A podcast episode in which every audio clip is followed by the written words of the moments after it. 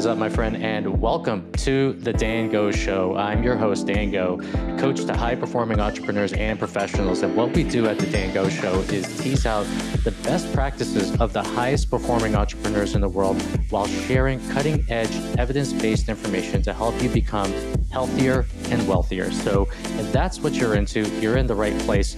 Click that subscribe button wherever you listen to podcasts so every time one of my episodes goes live, you'll be the first to know. Robert, it's an honor. Thank you so much for coming on the podcast. I really appreciate it. Uh, how are you doing today? I'm doing fine, Dan. It's a beautiful day here in Los Angeles. It's going to be rainy tonight, but it's it's I'm doing fine. Awesome. I well, a little. Someone told me that you're a massive Lakers fan, so I just wanted to ask you, like, how do you feel about the That's- Lakers That's, that's reaching the second it, round? That's putting it mildly. I literally bleed purple and gold.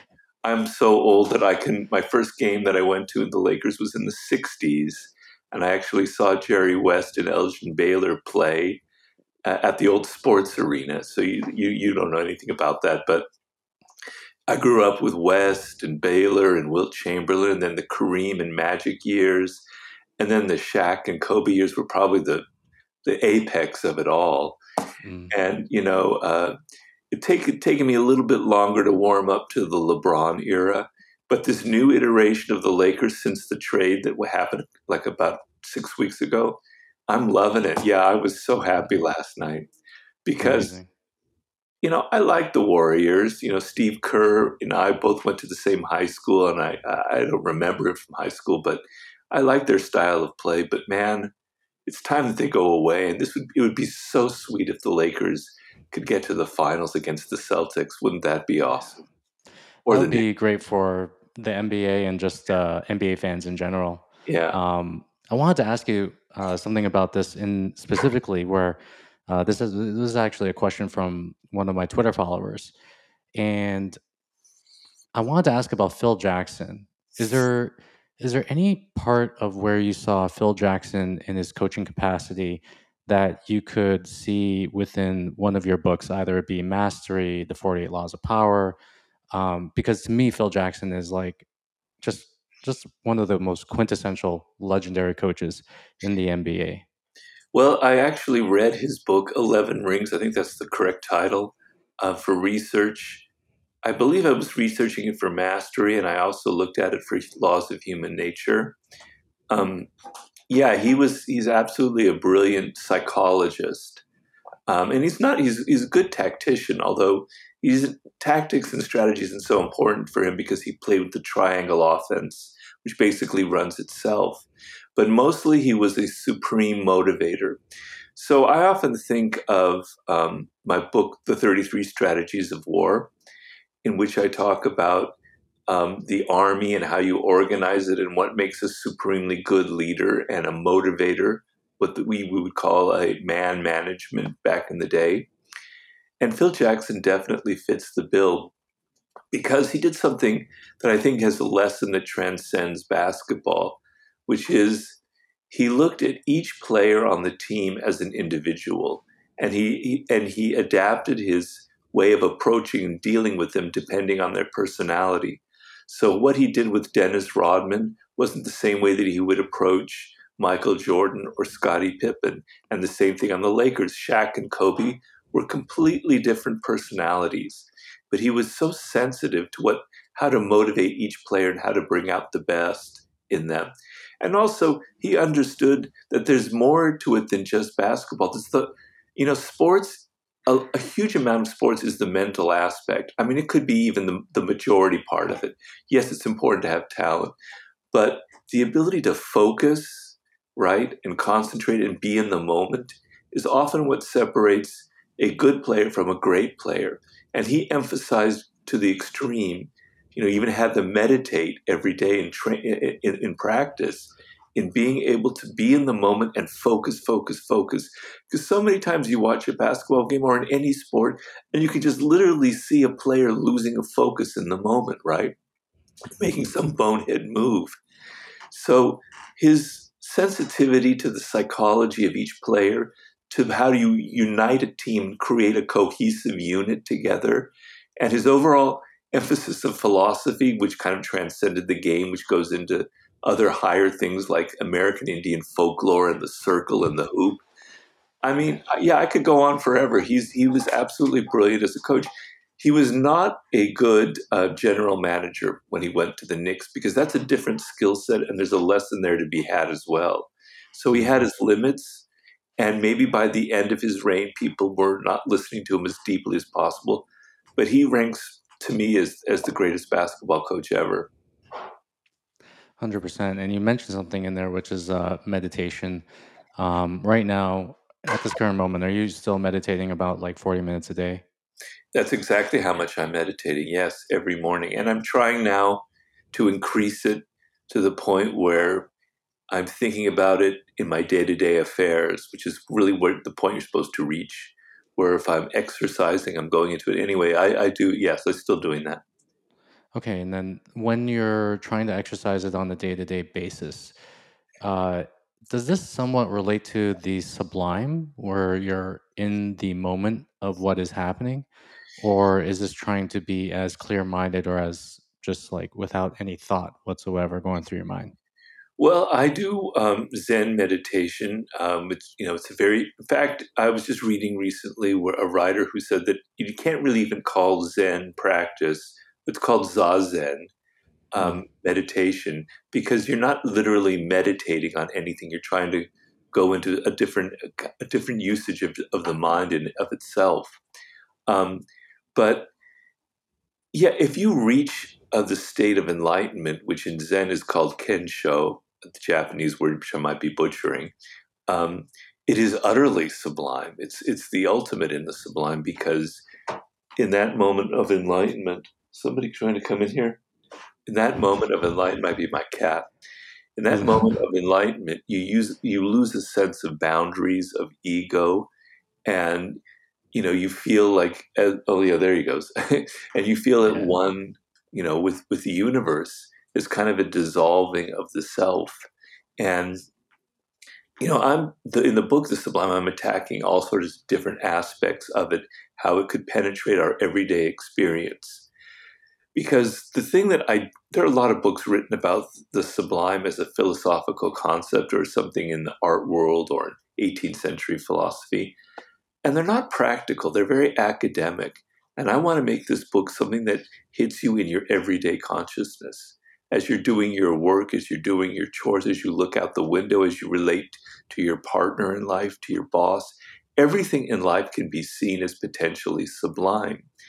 And in, in Zen meditation and in Buddhism, they have a word called Tathagata, which I believe might be this trans, Sanskrit word because it doesn't sound Japanese, um, which means things as they are.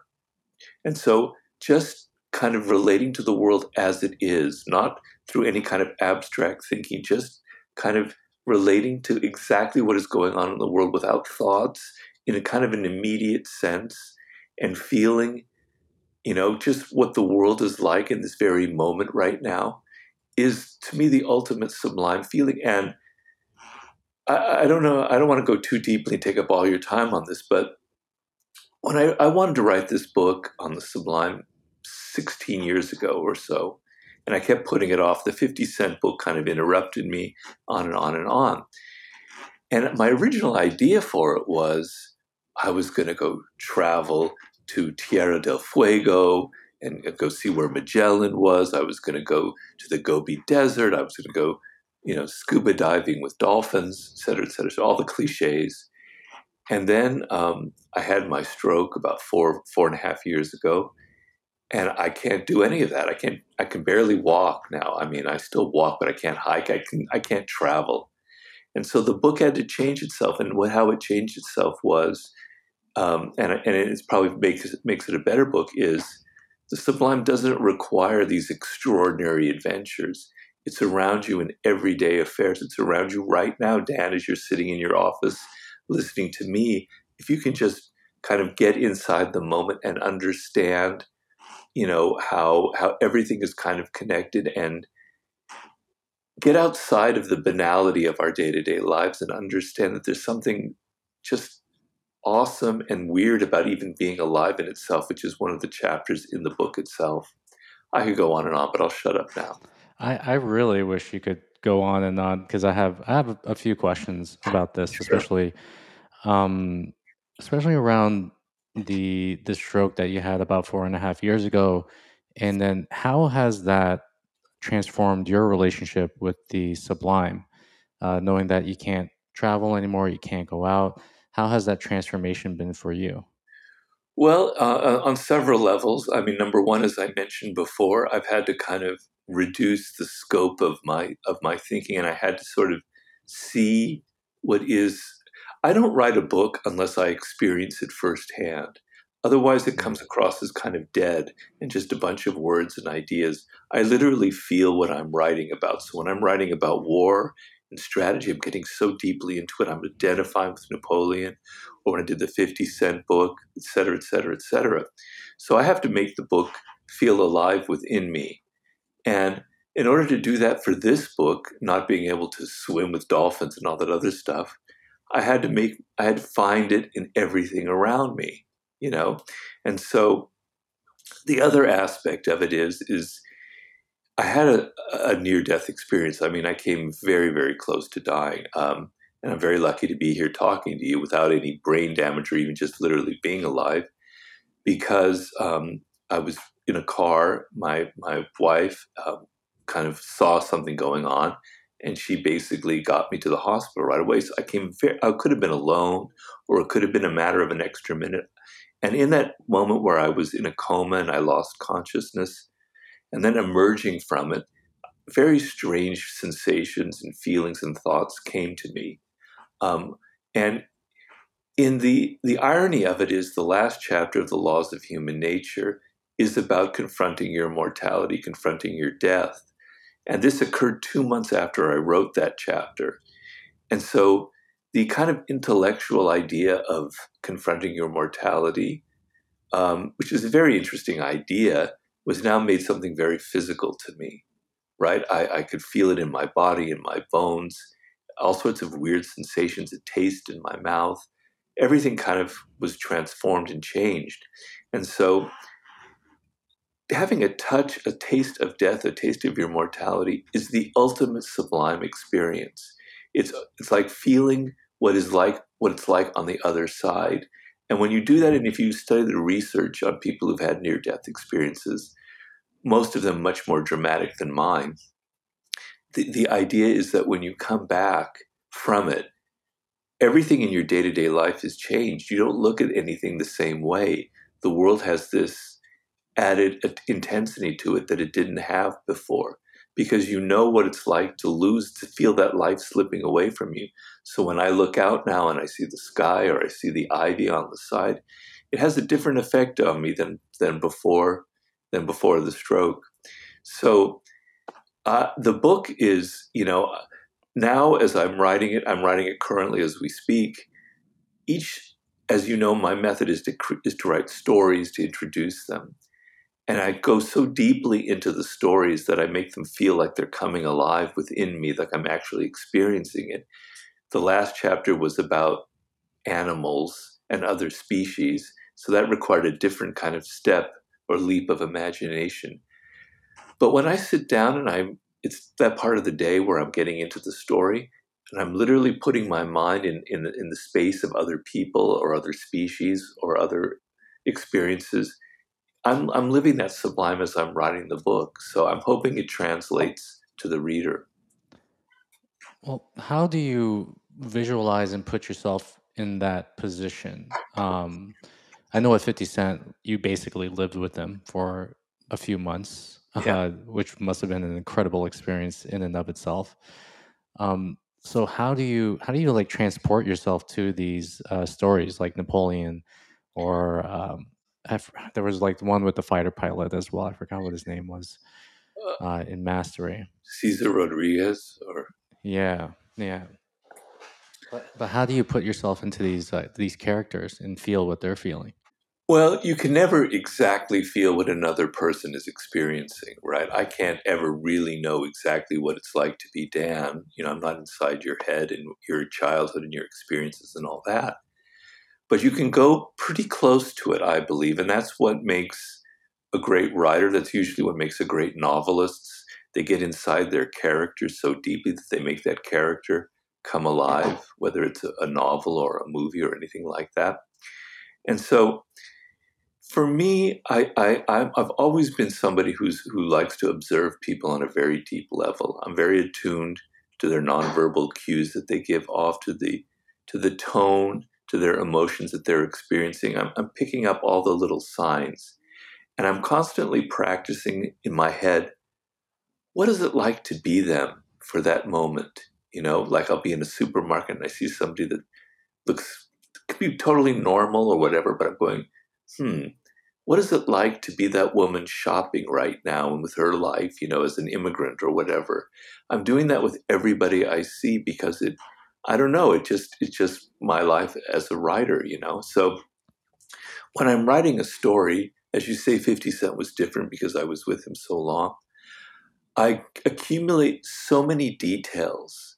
I'm like um, I'm like a, a detective, picking up so right now I'm writing a particular story in which I, I wrote re- reading about five or six different books on the same pair of people.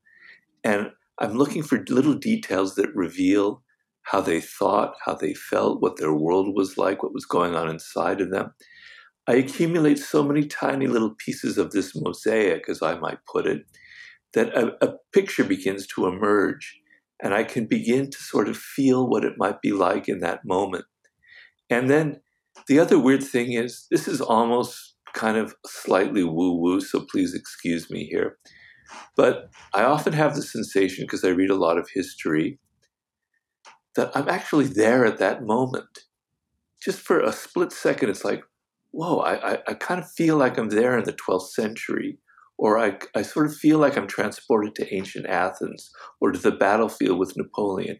It kind of washes through me that, like, hmm, there's a sensation there that's that's hard to put into words, hard to verbalize, and is very sublime, where you feel like you're actually traveling through time and you've entered this moment. And I'm actually writing a chapter on that experience because I'm not the only person that's had that. People who write a lot about history um, often say that they have this sensation that they're actually living in that moment, and I'm I want to analyze it. So I, I don't know if I'm answering your question, but I'm using all of my observational skills and my ability to empathize and feel what other people might be feeling. Hmm. So back in uh, 2012, um, when you were talking about religion, and you actually said something where it's like, I'm Jewish, but I don't have a hardcore spiritual practice. I'm not a hardcore atheist. I'm sort of how Einstein was he wasn't a believer in the Jewish God. I'm intrigued by the sense that there's something there. How would you say your relationship has transformed since then to that thing that we cannot necessarily explain? Well, um, it it's never really. It's not like I've had a complete transformation, and I'm no longer would say what I said back in 2012. Um, it's more like it just got a little bit tweaked, a little bit heightened. I'm a little bit mm-hmm. closer to how I've always felt, which is I've never had like a, a, um, a supernatural experience in my life. I've never had like, wow, that is God, or, or this is this is some transcendent moment. Although I've had close things similar to that. Um, so I'm not saying they don't exist. I don't. I never would say that there's no such thing as God. I don't know. I'm not that arrogant. I can't say. I've never had it personally personally experienced it. What I have experienced is there's something much larger than myself, something very intense, something cosmic, if you will, that if I connect to and I feel, it, it does change me from within. Now, maybe that's God if you want. I don't know. I don't want to put words on it. I can't really I can't really say. But it's never it's always been sort of the same different versions of, of the same kind of experience, you know? Like, I remember when I was in college, like 3,000 years ago, and um, I took I took drugs. I have to admit, and I've admitted it before, right? and um, something would click in my brain, and, and I still remember to this day these you know dozen experiences that I had of wow this it, it, there's something really strange about being alive. It's it's a really weird moment to kind of think about yourself just in that context, aware that you're you're breathing, you're alive, and how weird the world looks. And those experiences were were so memorable that I can I can feel them to this day. I can images pop in my head of you know walking along the beach in Mendocino, California, and, and feeling these things. Um, and it's the same thing that happens over and over again in my meditation, in in my near death experience, in in writing the chapters, as I say, and getting in inside those stories. Um, so uh, the, the, great thing about about Buddhism, which uh, is you know Zen is part of, is that it doesn't believe in a transcendent God. It's inside. It's inside of every single individual. You know, I, I hate to quote it because it's I'm a Westerner and it sounds weird when a Westerner talks about things from the East. But um, so you know, Buddha is, in, is alive inside of every person, inside of every little thing that you see. Right? It's inside of every insect. They call it Buddha nature. It's in everything in the world. It doesn't transcend it. There's no God up above, distant from it. It's inside of us. It's inside of everything around us, and that encapsulates more of how I see spiritual practice. Amazing. And then uh, I did see the interview where you did talk about psychedelics, and it seems to be uh, having an emergence right now, especially with uh, mental health. Um, I know that uh, I, I, remember hearing that your favorite psychedelic was peyote. Was, yeah. was there a reason for that? Like, uh, well, as opposed to like the other ones? Well, uh, I hate to admit it, we tried everything. Although we at the time we didn't have things like ecstasy, we didn't have all those kind of chemically made. Well, we had LSD, so I shouldn't say that, yeah. but we didn't have. So I, but beyond that, I tried everything. You know, I, hashish, mushrooms, LSD. I don't know if I'm leaving anything out, but we tried. If it was there, we tried it. And then at the time, you know, where I was in Berkeley at the time, peyote was kind of the, the big exciting thing because it's very exotic you know, they have mescaline, which is the synthetic version of peyote, but to actually have the buttons, they're called buttons, from the cactus and to see them in your hand and how weird they look and how disgusting they taste and how you have to, it's like a ritual. You have to kind of cut it up so you can't taste it. And it kind of makes you a little bit physically sick. But the, so it, there's this whole kind of ritual behind it that makes it different from anything else. And it was kind of beautiful, very physical experience but the um, actual experience itself is beyond any of those other hallucinogenic drugs. It was so intense and so I don't know how to explain it unless unless unless you've experienced it personally. I mean, I've recently for for the Sublime book, I've been reading uh, Aldous Huxley, you know, who wrote the book The Doors of Perception, kind of the quintessential book about the psychedelic experience, and he did mescaline, and he kind of described the superiority of it in, in a way that's much more eloquent than I could ever do. Hmm.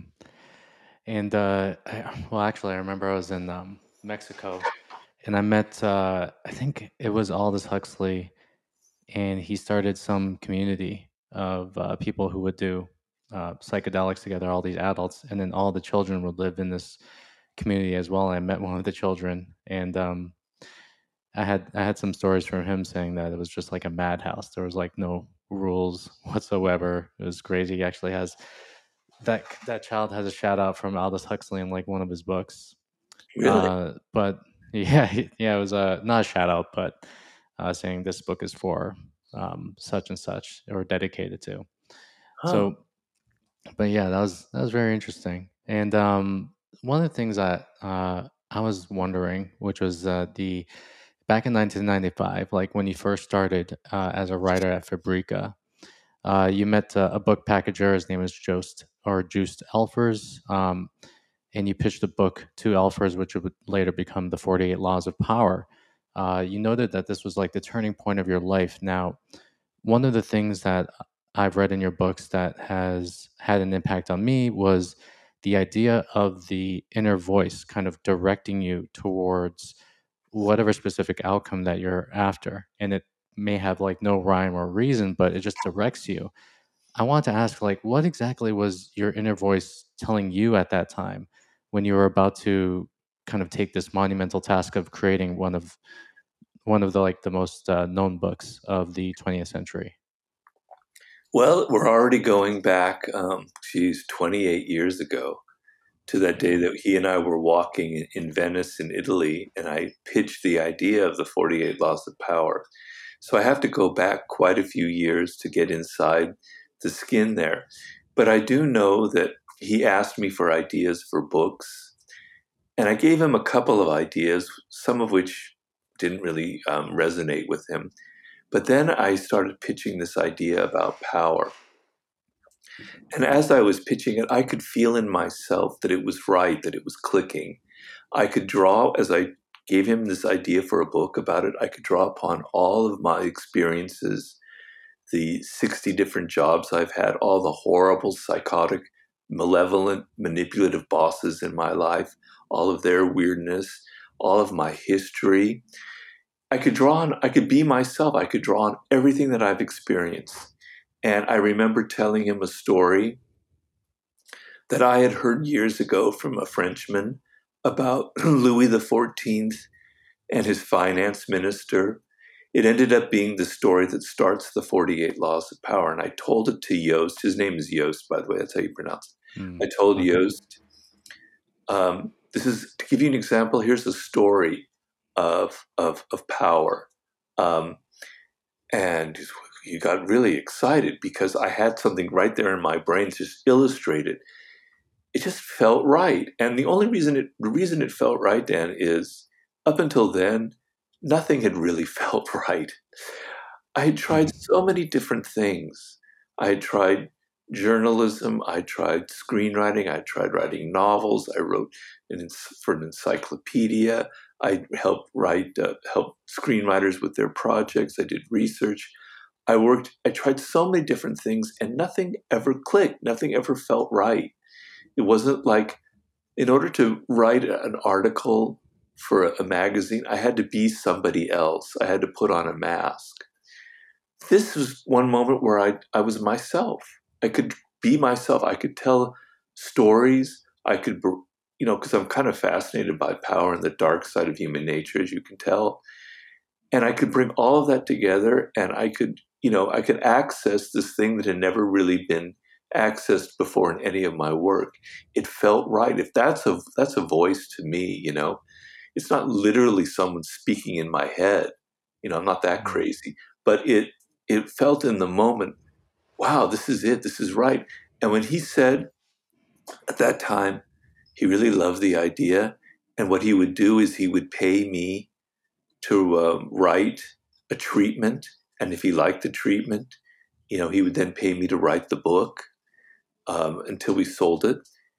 When I went back to Los Angeles, I go, God, this is it. It's like my get rich or die trying moment. Mm-hmm. I got to make this book work. And I put everything I had into it, you know, because I knew that this was it. This was, this was the moment.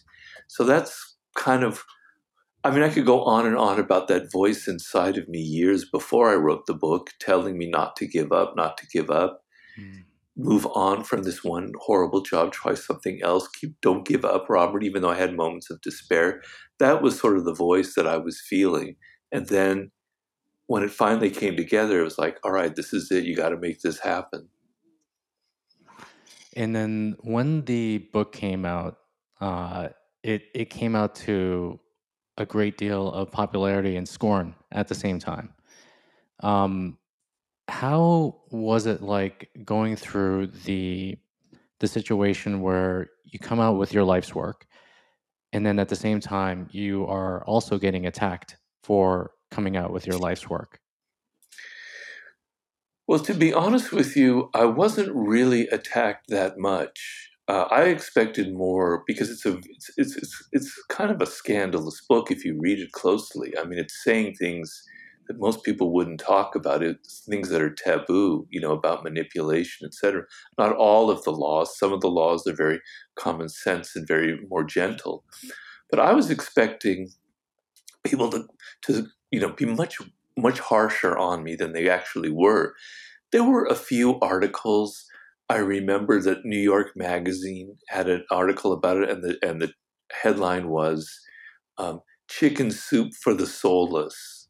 You know, so that stood out in my mind as kind of what these. So the harshness of it was, or when people were were, were criticizing the book, they were kind of admitting that it, it was very entertaining, very well written. They enjoyed it, but I don't want to, it's too ugly for me. There's something really ugly about the book. That's as far as they went, as, as opposed to like attacking me personally. Hmm. I remember um, I was on the O'Reilly Factor, if you can remember back in the day when that when Bill O'Reilly, that was like my first big television thing. And I got on the show and he goes, You know, Robert, I really liked your book, but on the other hand, I absolutely hated it. I hate I hate those kind of things, those subjects. I hate those politics, etc. And then he ended up kind of it, the uh, the irony of it was he ended up manipulating me masterfully during the interview, right, and setting me up. So somebody who doesn't like manipulation was actually a master mm-hmm. manipulator. You're but, telling him the secrets, basically. You're yeah, giving exactly. away his secrets. exactly. So um, I had some negative press but actually, I was expecting much worse than that, which was, you know, to this day, I can't really explain it. I think if I wrote the book now with our cancel culture and everything, I think I would have had something much worse than I did back then. How do you feel about the culture that is going on right now at this very moment where um, books are being taken away from libraries? Um, cancel culture is rampant. Uh, obviously the West seems like it's fighting itself. Um, in in your opinion, and also with all the history that you've that you've read, uh, what do you make of all this? Well, these things go in cycles, you know. Um, and one thing you can notice in history is in periods that are chaotic, um, and there have been many periods in history like that um, in the East and in the West people become much more conservative in their thinking and they start freaking out and they want to try and control things and they react because chaotic moments, unpredictability, change is very difficult for human beings to process. We're essentially, in some ways, conservative creatures, have habitual creatures. We like things to be kind of the way, the way that we're used to them. And so we're living in a very, very chaotic moment, one of the most chaotic moments in history. Something weird is going on. We all sense it. We sensed it. The pandemic kind of brought a lot of it home, but we sense it in social media, in technology, in the way people are relating to each other, the way institutions, we no longer respect them. There's something changing going on in our politics, in our business sense. And because of that, there are people in the world who can't access it, who can't handle it. Some people thrive in chaos and they're actually become brilliant entrepreneurs, brilliant writers, brilliant artists, etc. But there are a lot of people who can't handle chaos. They can't handle change. They can't handle their lives being disrupted. And they react. And their reaction is, I want to control everything. And on the right, that means, okay, any books that have like kind of speak of anything kind of woke, which is their big dirty word, we've got to like get them out of our libraries, right? We have to, and then you know the odd thing is they're accusing people on the left of of cancel culture, but they're and then of course it's obviously happening on the left very much as we see in universities to make to be fair about the whole thing. And so it's not a question of right versus left, it's a question of people on either side who can't handle change, who can't handle chaos, who can't understand that we're going through something radical. And what you want to do is you want to understand it. You can't control the pace of change in this world, you as an individual. You can't control what is going on in technology to a large extent. It's going to happen, right? So instead of like reacting and getting all negative and closed and, and pinched about the whole thing, what you want is you want to open your mind to it. You want to go, there's opportunity here. This is an extremely exciting moment. Things are shifting. How can I exploit it? How can I find a way to get my foot in there and make something interesting and brilliant, etc.? How can I use it to my advantage?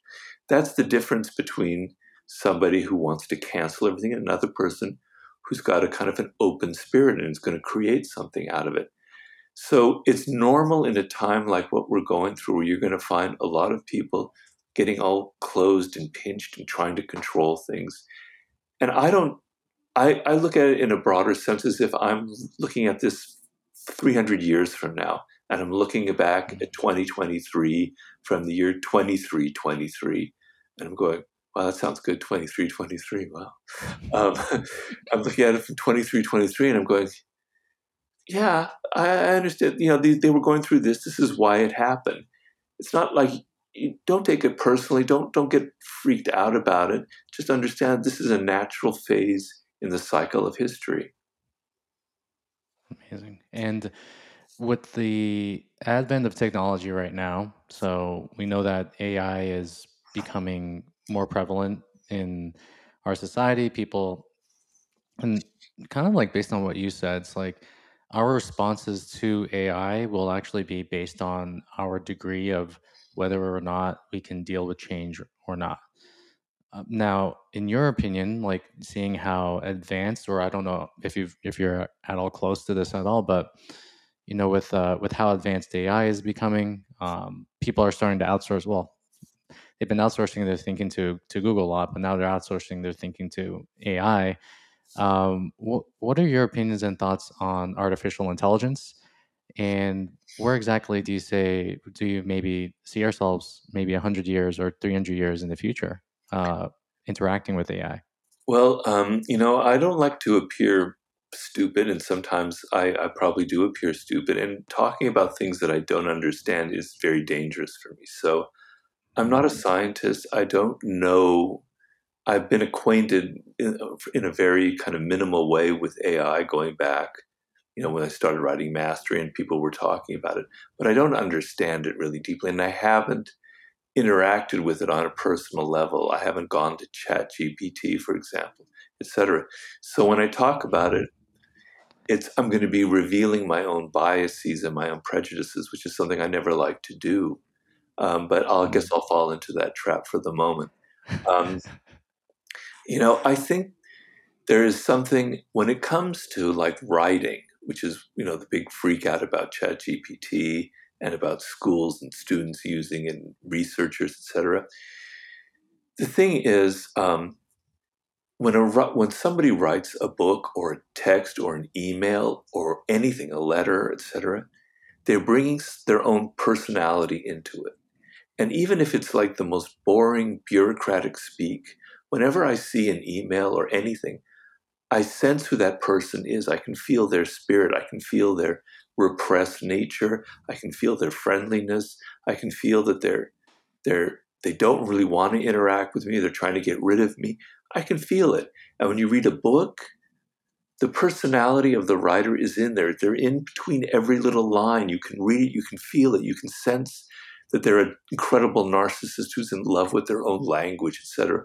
Or no, they're very deep thinker who's really trying to get outside of themselves and understand it, on and on and on. The spirit of a person infuses their work. And when I see things that I feel are mechanical or soulless, I can kind of sense it. And what I've read from ChatGPT, and I've had friends who kind of put in things for it to show me, like poems about Robert Greene or what the 48 laws of power would be like from ChatGPT. It has for a moment the sense of a human being. It seems it seems interesting. It seems logical and weird and and kind of uncanny, like a robot's doing this. But it's lacking that sense of a spirit. There's no individual behind it. It feels soulless. It feels mechanical. It's the same thing when you hear music that kind of has a drum machine right? And it's all, you know, created by a computer as opposed to live music, you know, when someone's actually there on the drums, actually creating the rhythm. One is alive and human and the other isn't. And so we have a kind of a fear of, of the human element, which is growing in our culture, which as I said, I'm revealing my biases right now as I speak, and I'm contradicting what I just told you earlier about being open to change. It's not like I want to ban ChatGPT. I would never think of that. What I want is to I want to open people's eyes up to the idea that what we create as humans is actually superior to anything that a machine can create. Human consciousness, as I'm going to be explaining in my book now, is the most complex, the most mysterious, the weirdest thing that has ever happened in the history of the universe, as far as I know. I don't know what's going on on other planets, but as far as we know, it is so weird how we're how I, what the process I told you earlier about, where I can get inside other people's minds, and I'm not alone in that. A lot of people um, have that. Every human has had moments like that. Is is so strange that no machine could ever, I believe, ever replicate. Now there are people who are going to deny that, who say they will reach that moment, the singularity, or whatever you want to call it, where machines will actually have consciousness and feel. So I could very well be wrong, and I won't be alive when that happens. So what do I care? But um, I just want people to appreciate the human element more, and that was the main part of mastery. So my fear is we're losing a sense of what it means to master something, to be brilliant at a field, to, to bring the human element of what happens with 20 years of deep diving into a subject and be, being a writer or a chess player or a basketball player or, or, or whatever it is and what happens to the brain. If everyone is just like relying on machines to get things done, to, to design buildings, to write books, to create business plans, the human brain itself is going to atrophy. We're going to lose our power, the power that we developed over hundreds of thousands of years. That's my main fear about it. And as I said, I could be wrong. I hope I'm wrong. And I don't know because I'm not an expert on the field. So I'm probably making myself sound stupid. I love the humility. Um, and I've had similar thoughts about this. And uh, I, I write on the, the sphere of Twitter, of all places. And one of the things that uh, I one of the things that I wrote that I truly believe is that if you use ChatGPT to write all your content or to write your books or to do anything like that, you're atrophying the the creative muscle inside of you by allowing yeah. a, a technology to do that. Yeah. And yeah, yeah. It's like uh, actually like I feel like the human brain is like a use it or lose it kind of scenario. It's, if you don't use it to create things and to come up with like new things, and there's infinite well, ways that you can do this. Sorry. No, well, to give you an example, um, you know, a lot of people are telling me personally that it'd be great for research. Like they use it as, as opposed to like a Google search. This is like going to be the new search engine, and I'm sure it will be. Um, and I could, Robert, you could cut your research time more than half if you use ChatGPT or, or, or whatever the, the new one is. I forget the, the Google one that they have going running now as a search engine. You know, you can put in much more information and it can bring up chunks of material that you never even thought of. You don't have to go to the library, you don't have to read books. Man, and I go, okay, well, I don't I don't go, I, I think to myself, well, when I go to a library, which I don't do anymore, or I go on Amazon and I kind of scour books and I go through the kind of process of reading a book and then getting a, a reference to another book and reading that one, there's an element of chance involved. It's kind of serendipity. This book, which I read, reveals something that I never thought of before. It sends me to another book, et cetera, et cetera, et cetera. And as I'm reading the book, even if it's irrelevant and it seems like I'm wasting time, I'm actually learning. I'm learning what doesn't work, what isn't good. I'm seeing things that I want, and I go to and I find the material that I need. If I cut all that out, I cut out all the thinking involved, and I flatten the book that I write, right? Because I'm not opening myself up to so many different sources. The problem with my method is it's it's very labor intensive. I have to read 20 books to write, you know, 20 pages, which is kind of a waste if you think about it. But if I didn't do that, I, my books would read like, uh, you know, the research, which I think people can feel and, the, and, and how much thinking goes into it, would be minimized. And that's going to happen when people get so lazy that they depend on technology instead of taking the steps of going through a process of doing the research, of reading the books, of practicing, practicing, practicing. I feel like there's a a little bit of uh, intuition that goes into your research because it goes from one thread to another, and then all this intuition is compiling the actual story and the theory that you want to put out there in the chapter. But if you use technology for that, that's like getting handed a McDonald's Happy Meal. Yeah. Like, okay, so here's here's a convoluted Happy Meal. You can have your Big Mac fries, and here's your supersized Coke kind of thing. That's it's very interesting when you when you say something like that. Yeah. so go sorry, ahead. go ahead. No, no, no, no. I just, no. I just in, in in the last chapter I wrote, uh, which was about getting inside of other species, um, which is kind of like the ultimate frontier. Um, I couldn't I couldn't find a story that felt right. I wanted to write about octopuses because octopuses are very popular now. There's all sorts of incredible research about it, but I couldn't find the right story. And I was looking and I'm looking and I'm looking and I'm looking, and then I hear about this woman that wrote this incredible book about hawks.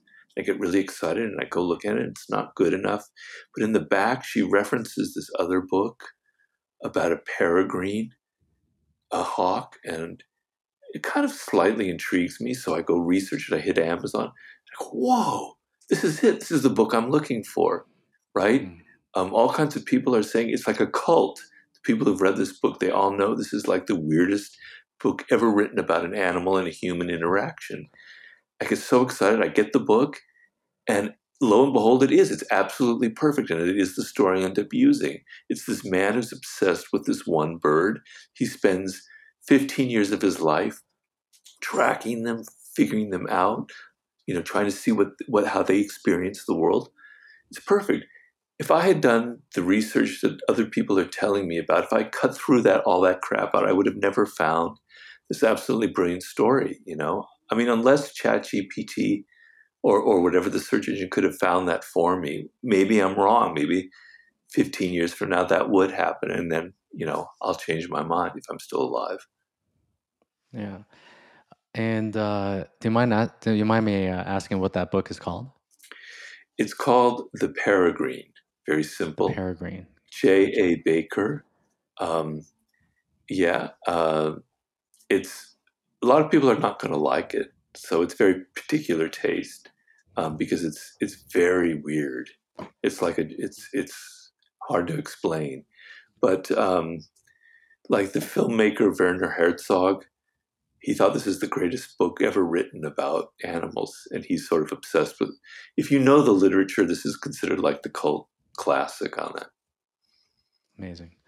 So this is this is incredible. And uh, I have a, I have a couple of questions from uh, from Twitter. From uh, so I said that I was going to be interviewing you, and uh, more than hundred responses came back uh, with questions. Oh dear! So I took some of the questions out. Yeah, it's like I don't know if I have, pretty, I don't have time for hundred questions, but well, no, not going to do hundred, but I, I, picked some out uh, that you might enjoy. So one of them was from studmuffin.eth.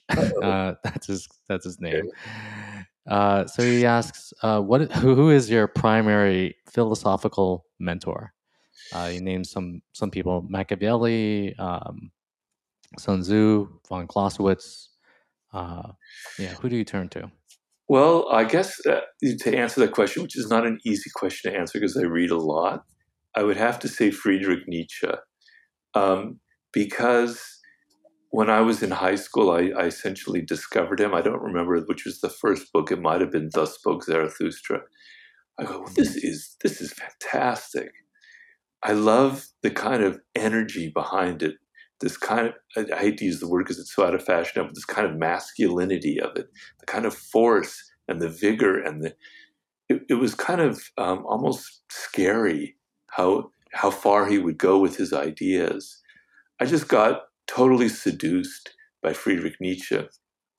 And as the years go by and I'm reading more and more books, this is now um, almost, God, and I want to reveal my age, it's almost like 50 years later. the, the spell hasn't worn off. I don't look at his books now and go, oh, what was I thinking? I'm just as excited. I learned just as much. I'm quoting him in practically every chapter of the Sublime. Um, and he has books, like they're books that you don't even know about, where they were like compiled from his notes or things that he wrote when he was very young or his letters. Um, so I'm always discovering new things. And then I go back to things that I read when I was younger and I go, whoa. So uh, to answer that question, he's my default philosopher. Whenever I'm feeling bored or I need inspiration, opening a page of him is like drinking a glass of tequila or something. It just it just sends me off. So that would be it. So this uh, this question is from Casey Adams. Uh, I believe he had you on his podcast. Casey. Hi, Casey. Yeah, great guy. Yeah. Uh, so he said, uh, I've had the pleasure of having Robert on my podcast twice. He's incredible. I think it would be fascinating to hear his perspective on health and fitness. Um, and uh, and this is in the context of um, of how you're approaching it at this very moment of your life. Well, um, uh, so I've always been very uh, in an exercise addict. Um, I noticed since I was young, I always had kind of heart issues, and I knew that, that that's kind of my weak point. And so, exercising was my way to get rid of the stress and strengthen my heart. I've been exercising since I was in my since I was in college, virtually every day. Even when I'm sick, I do some kind of exercise. So I'm addicted to the kind of aerobic rush that I get from it. Right. And, you know, sometimes it's, there's limits. Sometimes I make myself sick. I go too far in it. Um, mm. But since I've had my stroke, I've had to make a major readjustment, unfortunately. So a big part of my um, practice was hiking in these beautiful areas. I live next to a park that's absolutely beautiful with these hills, etc. And then I would swim almost every two or three three days. I would take a very long swim usually a mile mile and a half and that's without stopping. And then i was into mountain biking a lot and then i did other other things. I can't you know i can't do any of that. I can't i can't do my swimming anymore which is the major uh, lack in my life i can't run i can't hike it's depressing man i don't want to i don't want to make you feel bad i don't want to make you all cry but it really has been the worst thing and so um, I've discovered I got a, uh, a recumbent bike. Um, it's a bicycle that uh, you might be familiar with. It's like a basically a souped up tricycle. Let's just call it what it is, you know. So I can I can ride that, and I got like the lightest version of one I can because there are these really big hills around here. So I want to. Yeah. It's much harder to ride this bike than a normal bike because you don't have the power of, of that you normally generate through your legs. And so I've discovered that, and I'm addicted to it, and I do it, uh, you know, almost every other day. I'm, I'm taking really long bicycle rides, and then um, I'm doing strength training, and I have a therapist. But I've had to learn how to be much more patient with myself, because in the mm. beginning I kept, I thought I was so dumb. I thought after a year after my stroke, I'll be swimming again, man. I'll have, I'll get back to it no, I can't. I mean, I'd go back to the pool now, but I, am basically I can do what a four year old can do in the water right now. I have to be so patient. I have to say, don't get down on yourself. There are people who had strokes who are not even even trying these things. You're doing well. You know, give yourself a pat on the back. I, it's it's been difficult. It's really been like um, it's teaching me my own limits and the things that I'm not good at and my impatience and how I feel like I have to push through everything. And so it's it's now exercise is like rewiring my brain, is changing my patterns of reacting and my emotions because it's making me slow down and, and go at it in a different way. So that's sort of the alteration in my in my fitness program. Do you ever do you ever find yourself because it seems like you're pretty vigorous um, that where you are right now that you have to pull yourself back a little bit because you could just as easily kind of push yourself past that that limit because of you know your your past experience with exercise Well, probably, and it might have led to my stroke itself, the fact that I pushed myself mm-hmm. too hard. Um, mm-hmm. yeah, I've had to do that. And um, the problem is, uh, I have this one bike ride near where I live where it's it's a two hour ride and it's really beautiful. I don't see any people. There's no cars. I'm out in nature. Like I love being out in nature. It's like the greatest. I come back from it and I'm feeling great. But the next day I go, whoa, God, man, I'm so tired. My back's hurting, my foot's hurting. You know, I can't, so I have to realize I can't do that very often. I have to kind of space it out. So, yeah, I've had to learn how to cut back and not push myself as hard as I used to. On the other hand, when you, you know, what happens when you get older is you tell yourself, oh, I can't do that anymore. I can't ride a horse anymore. I can't ride a bike anymore. People see me on this bicycle and they can't believe the risks that I'm taking because I'm like really low to the ground and cars are like zipping by me. I could easily get hit. When you get older, you get conservative, and that's how you age. That's mm-hmm. what ages you. So the ability to still take risks, to still to push yourself, I think is a good thing. It's just sometimes you can go a little too far with it, as you point out. Incredible. Um, all right, this is uh, from John Finkel, and uh, when you come across two, you don't know John? No. Hi, John. Oh, he's he, he's a he's an author. Oh, um, oh, oh, maybe I should know. I'm sorry, I should have said that. I, like a sports. I think he does like sports biographies or something like that. Oh, oh. I, I, probably am doing him a disservice right now, probably by, by by cutting him down like that. But yeah, sports biographies most likely. Um, so yes, uh, when you come across two stories or anecdotes that make the same point for a book, how do you decide which one to use and which one to cut? Well, it's a great question, and only a, a, fellow writer would ask such a question, and that does happen often. So when you read biographies, you know, um, people sometimes will take the same event and interpret it one way, and another person will interpret it another way, you know, or one writer will see this particular figure in a slightly negative light, like Napoleon. A lot of people found him horrible. And then another writer will kind of glorify him. And so, how do you decide between the two? Well, the first thing is you, you have biases. You can't deny that, right? So, I know that I'm biased towards Napoleon. I, I, I, I, I know the negative side of his character, it's I'm aware of it, but I find him personally, it's the boy in me that finds him incredibly exciting and heroic in some way. I understand my biases, right? And I have to work against my biases. So I deliberately find material that will sort of show me what, you know, the opposite side of it so I can confront that and deal with it and try and interpret it.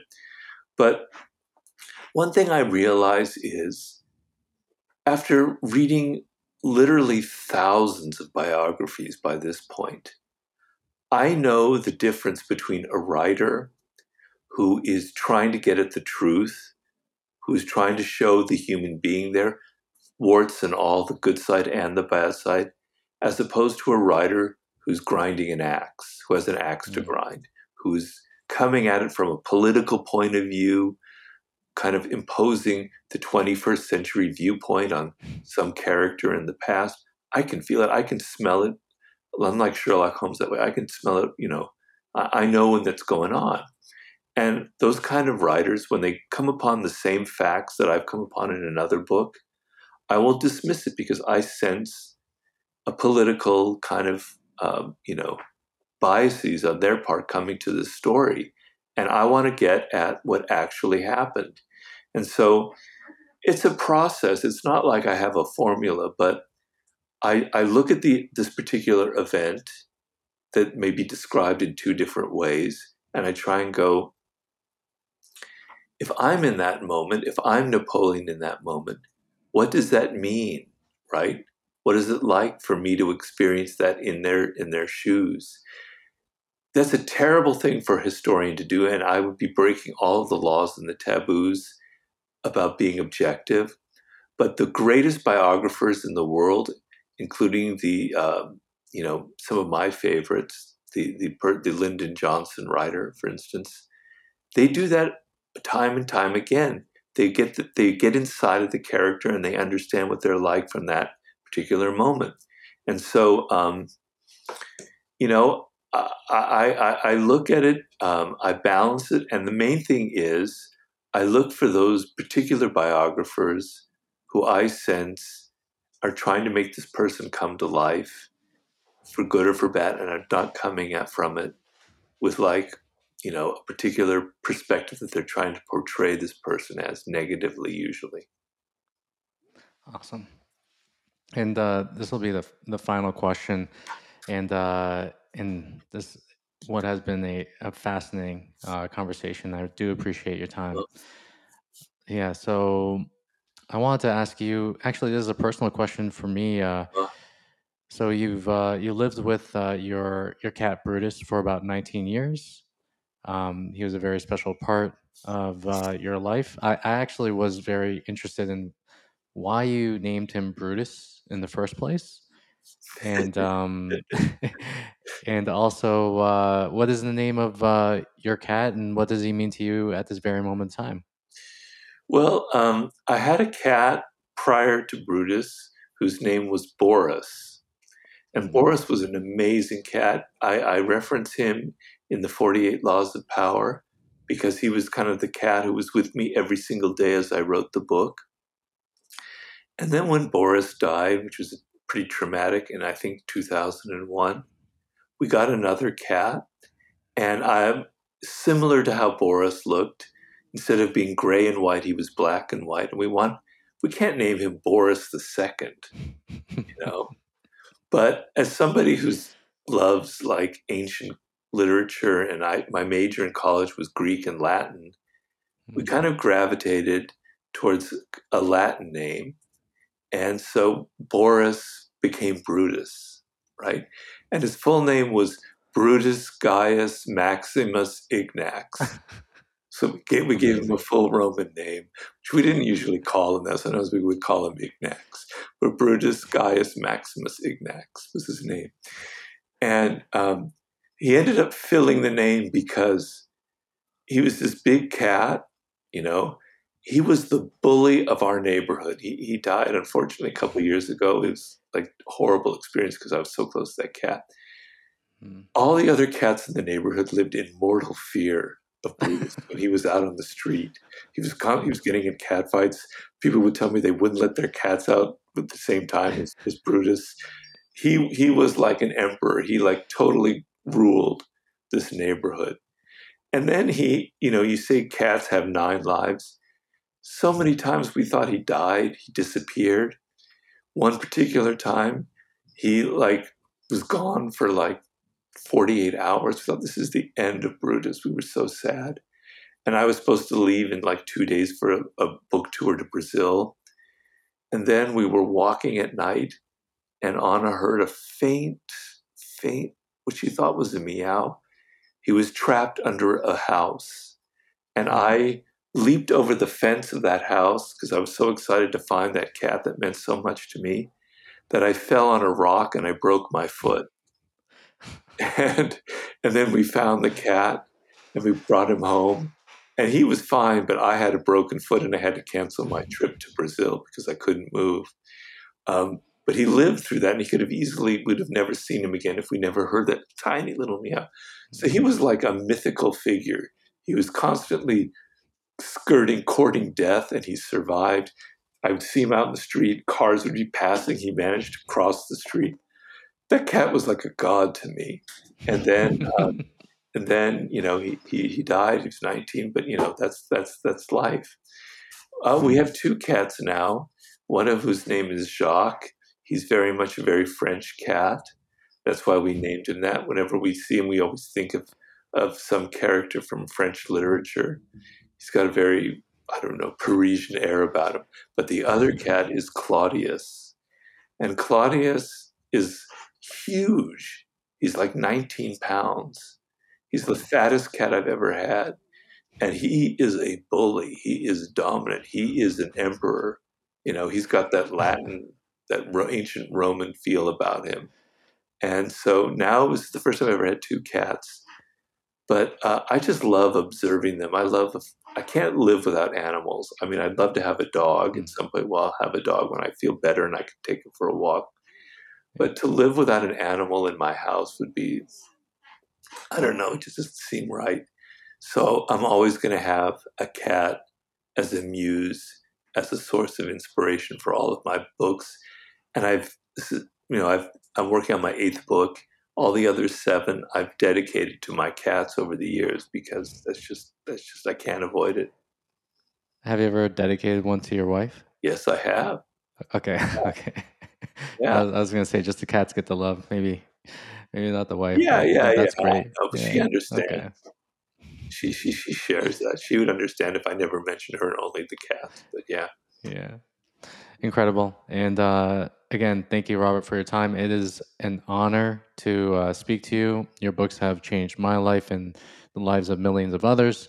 And um, and yeah, it's uh, your books are literally the only ones that I reread on a regular basis. So just want to say thank you very much for putting the amount of time that you do into your work and um, and putting so much of yourself into the work as well. Thank you well, so much from, well, I'm from gonna, all of us. I'm also going to pay you a compliment, Dan. So I was complaining the other day that on many interviews, I'm answering the same questions over and over and over again. And I, I just wish sometimes I could get, you actually ask questions that I've never been asked before, which is fair, which is um, a high compliment from me. You know, so I got to talk about like the stuff about my cats There've been others, things about Phil Jackson, etc. So kudos to you for mixing it up a little bit. So thank you. Yeah. Thank you very much. That's uh, I, I, totally uh, accept that compliment, and uh, and yeah, that means a lot. Well, it shows you. that you put some uh, thought into it before we did the interview. You just weren't, you know, yeah. you, you, did your homework. You were, you know, you didn't go to Chat GPT to give you the no no Chat GPT. Okay. So. did not did not use ChatGPT on this interview whatsoever. Okay. Um, yes, thank you, Robert. Really appreciate it. And uh, and when does the book, The Sublime or The Law of the Sublime, come out? Or when are you planning it for, for well, it to come out? I know it's a, it's a loaded question. I'm halfway through, huh? so give okay. me another couple years. I'm sorry to say. Okay. Be patient. Okay. Hopefully, it's worth it. So, but yeah, I'm, I'm getting there. I have no doubt that it's going to be worth it, uh-huh. and um, I'm wishing you nothing but great health and uh, and good ideas. So so yeah, thank you so much, Robert. Thank you, Appreciate Dan. it. Thank you, thank you so much. Thank you again for listening to the Dan Go Show. We have some amazing episodes coming your way, so make sure to hit that subscribe button if you haven't already. If you're already subscribed and today's episode hit home for you, please share this episode with someone that you know would benefit from listening. Take care and see you every week on your favorite podcasting app.